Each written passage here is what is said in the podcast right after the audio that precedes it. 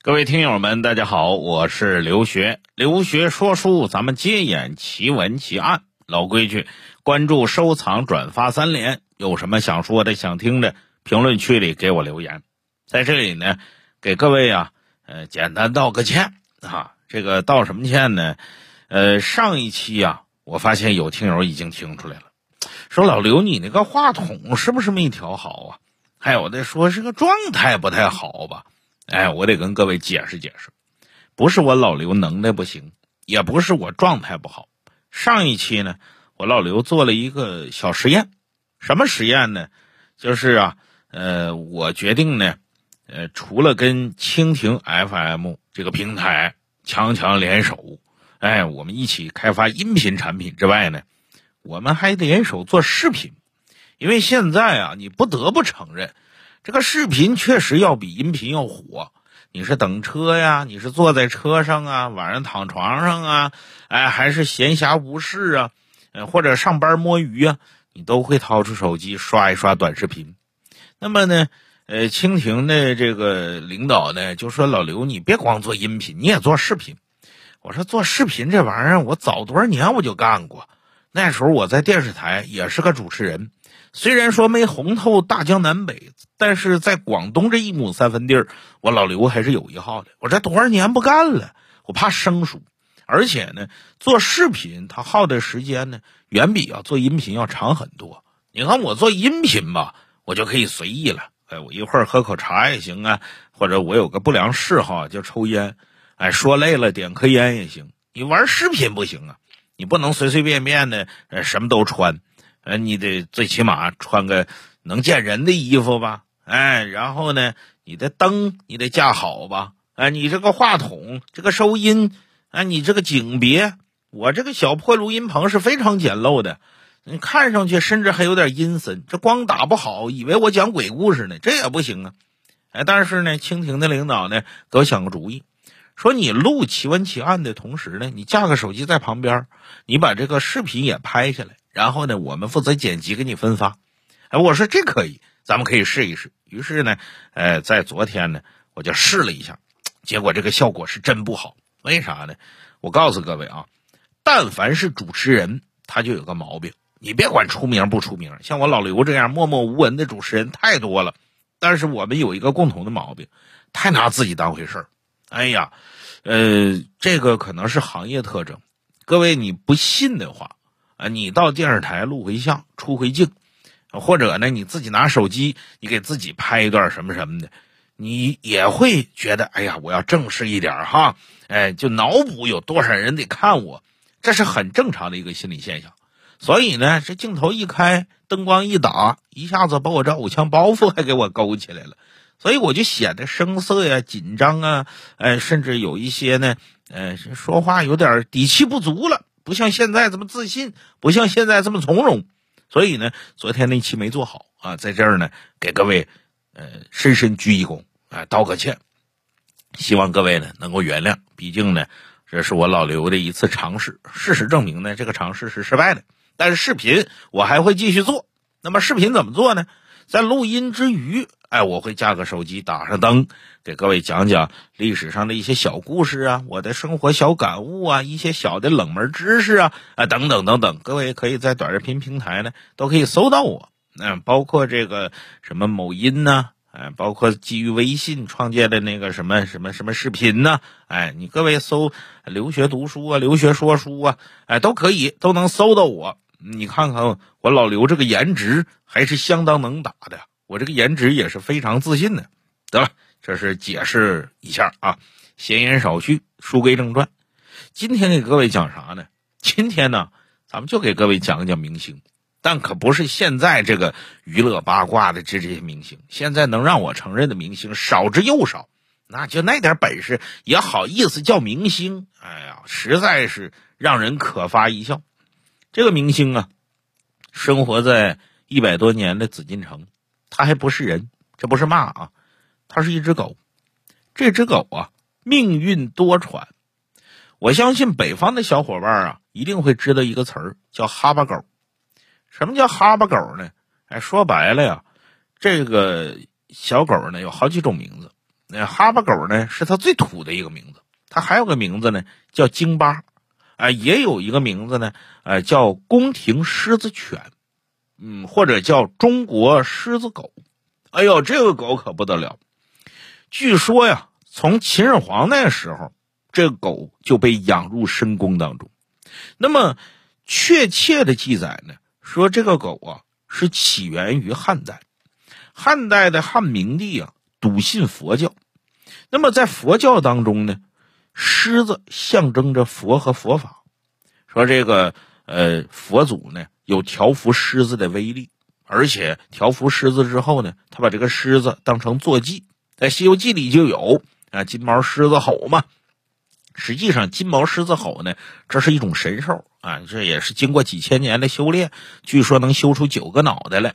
十八罗汉拿他都拿不住，最后佛祖现身，把这个金毛狮子吼，它长了翅膀了，把它给拿住了，收为坐骑，看着它。哎，这就比厉害。但是他在佛教里边的形象啊，除了神兽之外，就是特别像狮子。所以呢，呃，一般这个佛教呢，也把狮子当成一种神兽。那么汉明帝由于笃信佛教啊，他就想。哎呀，我要是能整只狮子，天天在那上面坐着，或者在我身边转，那玩意儿多好啊！他就想让大臣给他找狮子去。一来那时候汉朝上哪给你找狮子去？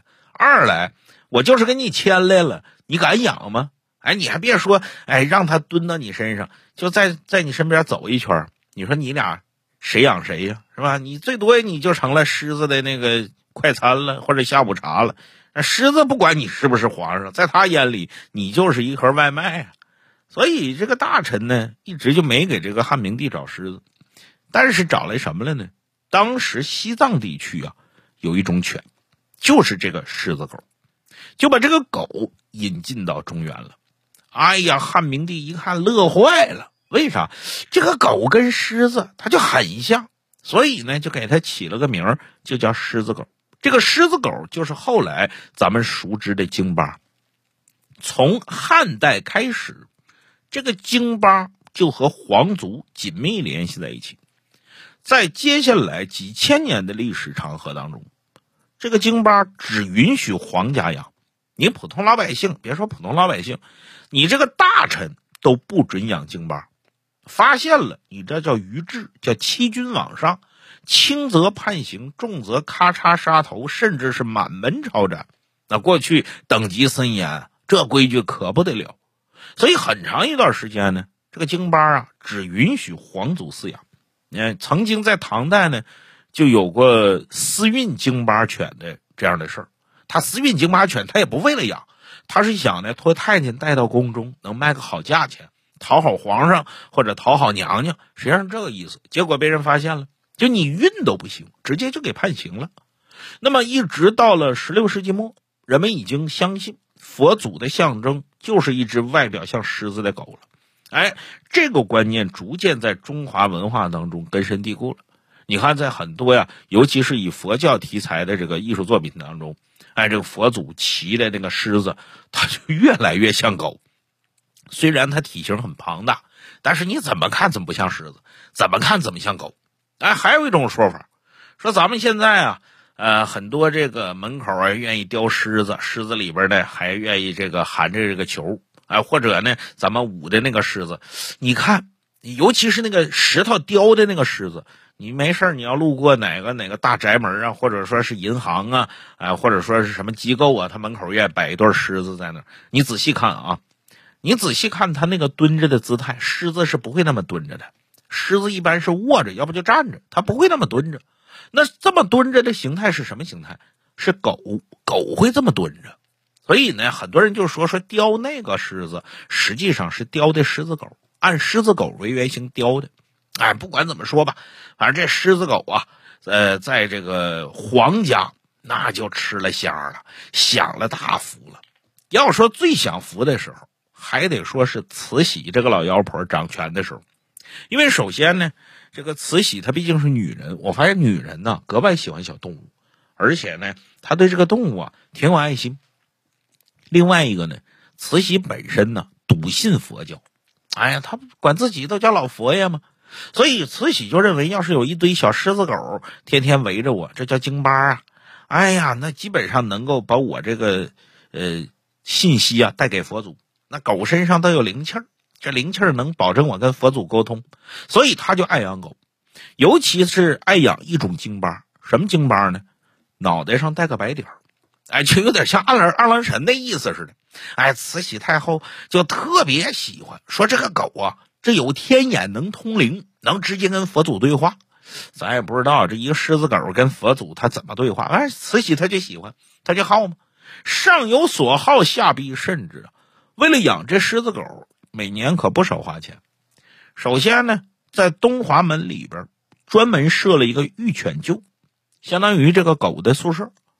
平日里呢，四名太监什么也不干，专门负责养狗。哎，这个给狗喂喂食啊，洗洗澡啊，调教调教啊，哎，装饰装饰啊。每只狗还有俸银，这个俸银狗不会花钱，都由这个太监领。所以这个太监呢，每个月是领两份薪水。再说这个狮子狗，它吃的有多好？我说句不好听的话，这真不是骂人啊。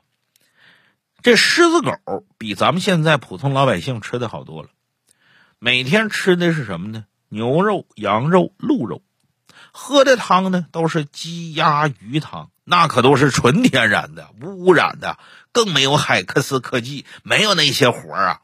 那么给狗洗澡的这个盆呢，那都是金镶玉的，那都是上等的玉料雕出来一个洗澡盆，然后呢镶上金边洗完了澡之后，因为过去的狗呢，它本身养过狗的人都知道，它得挤那个绣线。那么过去它不会挤这绣线怎么办呢？也没有那么多外科手段，哎，他就往这狗身上喷香水，那都是上好的香水，皇家御用之物，他给狗喷上。另外呢，呃，为了符合这个佛教当中的这个这个图像啊，或者说是呃一些装饰啊，给这小狮子狗啊，每只脖子上面拴个小铃铛。哎呀，跑起来这小狮子狗还挺忙，本身它不大，这狮子狗啊。呃，跟现在那个贵宾犬差不多大，比那个贵宾犬呢有的大点有限。跑起来，哎呀，跟个小小肉球似的，毛毛茸茸的啊，叮铃叮铃叮铃一跑，这狗腿还有点短，还，跑起来格外的猛，格外的淘气。其中慈禧最喜欢的一只狗呢，叫黑玉，通体皆黑，脑袋上一个白点儿，这狗长得可好看了。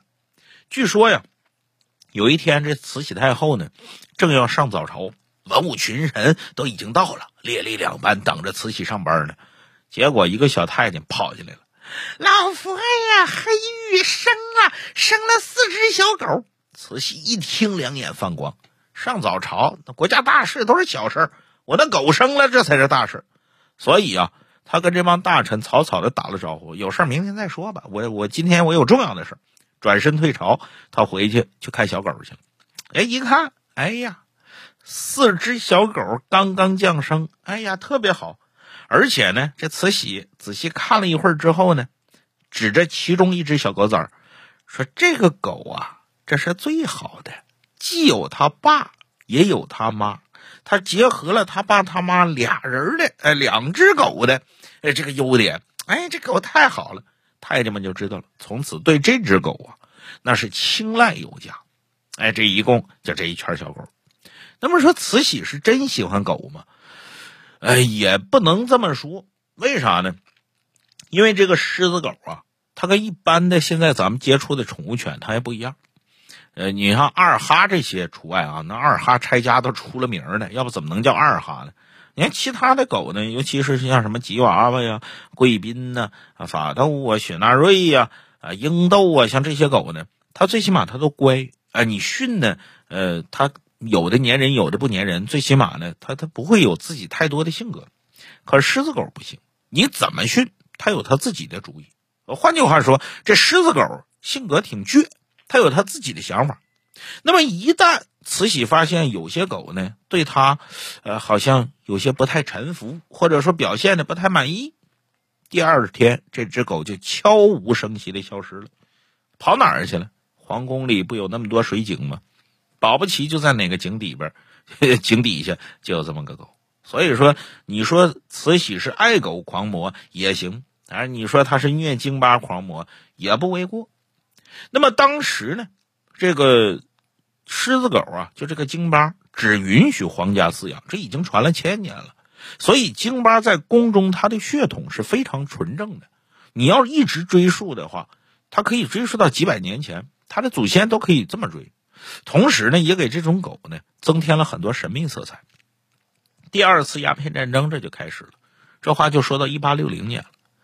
法兰西和英吉利这两个强盗冲进紫禁城，尤其是冲到圆明园的时候，哎呀，这俩强盗就花了眼了。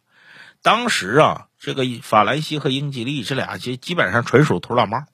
一进了紫禁城，一进了圆明园，哎呀，那家伙简直了，那就就不行了，这花花世界迷人眼了，这叫疯了，这就懵了，这就飘了。哎，结果这个紫禁城里的这个京巴呢，在这个慈禧逃跑之前呢，都被侍卫都给杀了。说这种狗不能流入他人之手，都给杀了。可是圆明园呢，留下了五只小狗。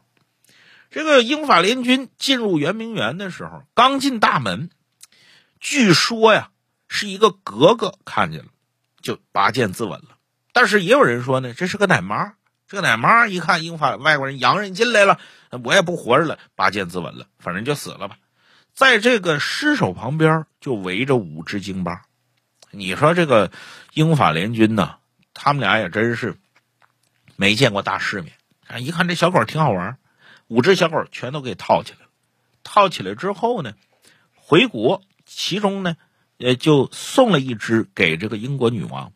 嗯，后来咱们大家都知道，这个伊丽莎白呢，喜欢的是柯基，那小短腿那小样可是当时柯基在英国皇室不入流啊，来自东方的神秘小狗，那当时是维多利亚在位啊，维多利亚喜欢的不得了，这小狗，哎呀，这咋这么可爱？而且太有礼貌了，嗯，比我身边这些宫廷的狗都有礼貌，又萌又可爱又好玩，所以留下了那么一张照片。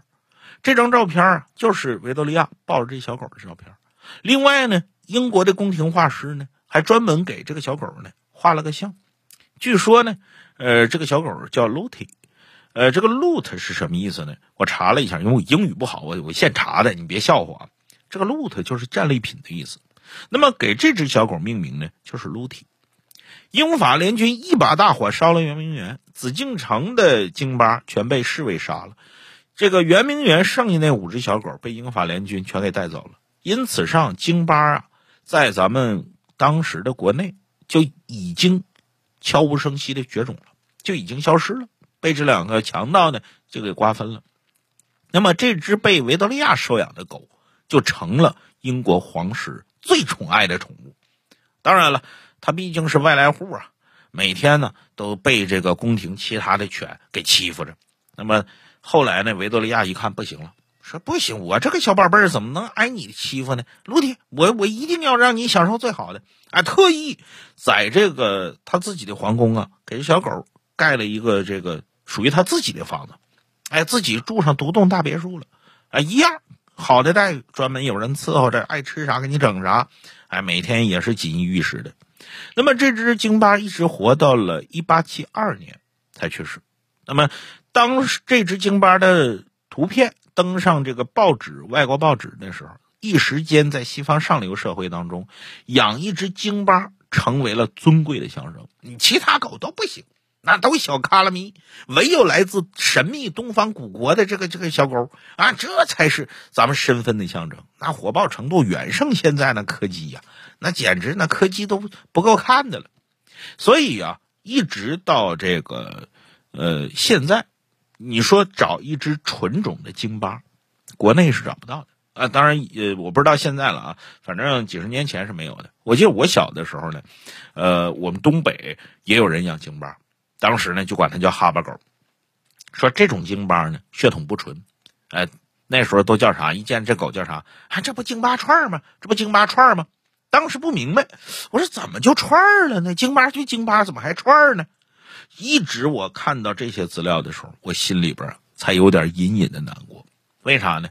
因为我们没有这个原种的京巴了，那只有这种啊，哎，通过其他狗种进行交配得来的这个京巴的。这个京巴串哎，只是这么来的。那么从这个两千年以后呢，你会发现呢，这个京巴越来越少。一个呢，是因为这个京巴，它本身它有脾气有性格，他又不像二哈，二哈是愣，这京巴一点都不愣，他有自己的想法，有自己的思想，他就不符合乖巧的那种狗舍。嗯，他们就现在，尤其是现在狗种又多，对吧？那我凭啥不养一只乖的呢？来来哄我的呢？京巴得我哄他，我凭啥呀？我们俩谁是主人呢？对吧？所以呢，养京巴的人也少。另外一个原因呢，因为这个京巴它有一些先天的缺陷，比如说它容易发白内障啊，它鼻子短，它呼吸道容易生病啊，呃，容易心脏肥大呀，啊，等等等等，三天两头病。这年头给狗看病比给人看病那贵多了。所以，由于各种各样的原因，现在养京巴的人呢也比较少了。当我在做这期节目的时候啊，我脑海里浮现的就是小的时候，哎，跟我们家呃邻居他们家有有一家就养这种小狗。哎呀，那个小狗啊极其聪明，尽管它只是个串儿，它的血统还不纯，但是这个狗表现出来的智商远胜于其他犬种。哎呀，这个。小时候跟它玩的种种场景浮现在我的脑海里，我也希望呢，有一天京巴这种纯种的狗呢，能够重新在咱们中华大地上繁衍起来。毕竟，它最早的家就是在咱们中国呀。得了，今天就给各位讲到这儿吧。哎，留学说书，咱们下回接着给您讲奇闻奇案。当然了，您也别忘了在各个短视频平台呢。搜我老刘的名留学文刀刘学习的学，哎，我老刘呢，哎，即将更新各种各样的短视频。咱们一方面呢，给各位做稍微长一点的音频，陪您呢，呃，上下班通勤呢，或者是晚上睡觉啊、跑步啊，哎，不方便用眼睛的时候。另外呢，咱们也做点短视频，来展现展现我这个颜值的实力，让你们看看啥叫真正的帅哥。哈哈哈，希望各位多捧吧。感谢各位，明天再见。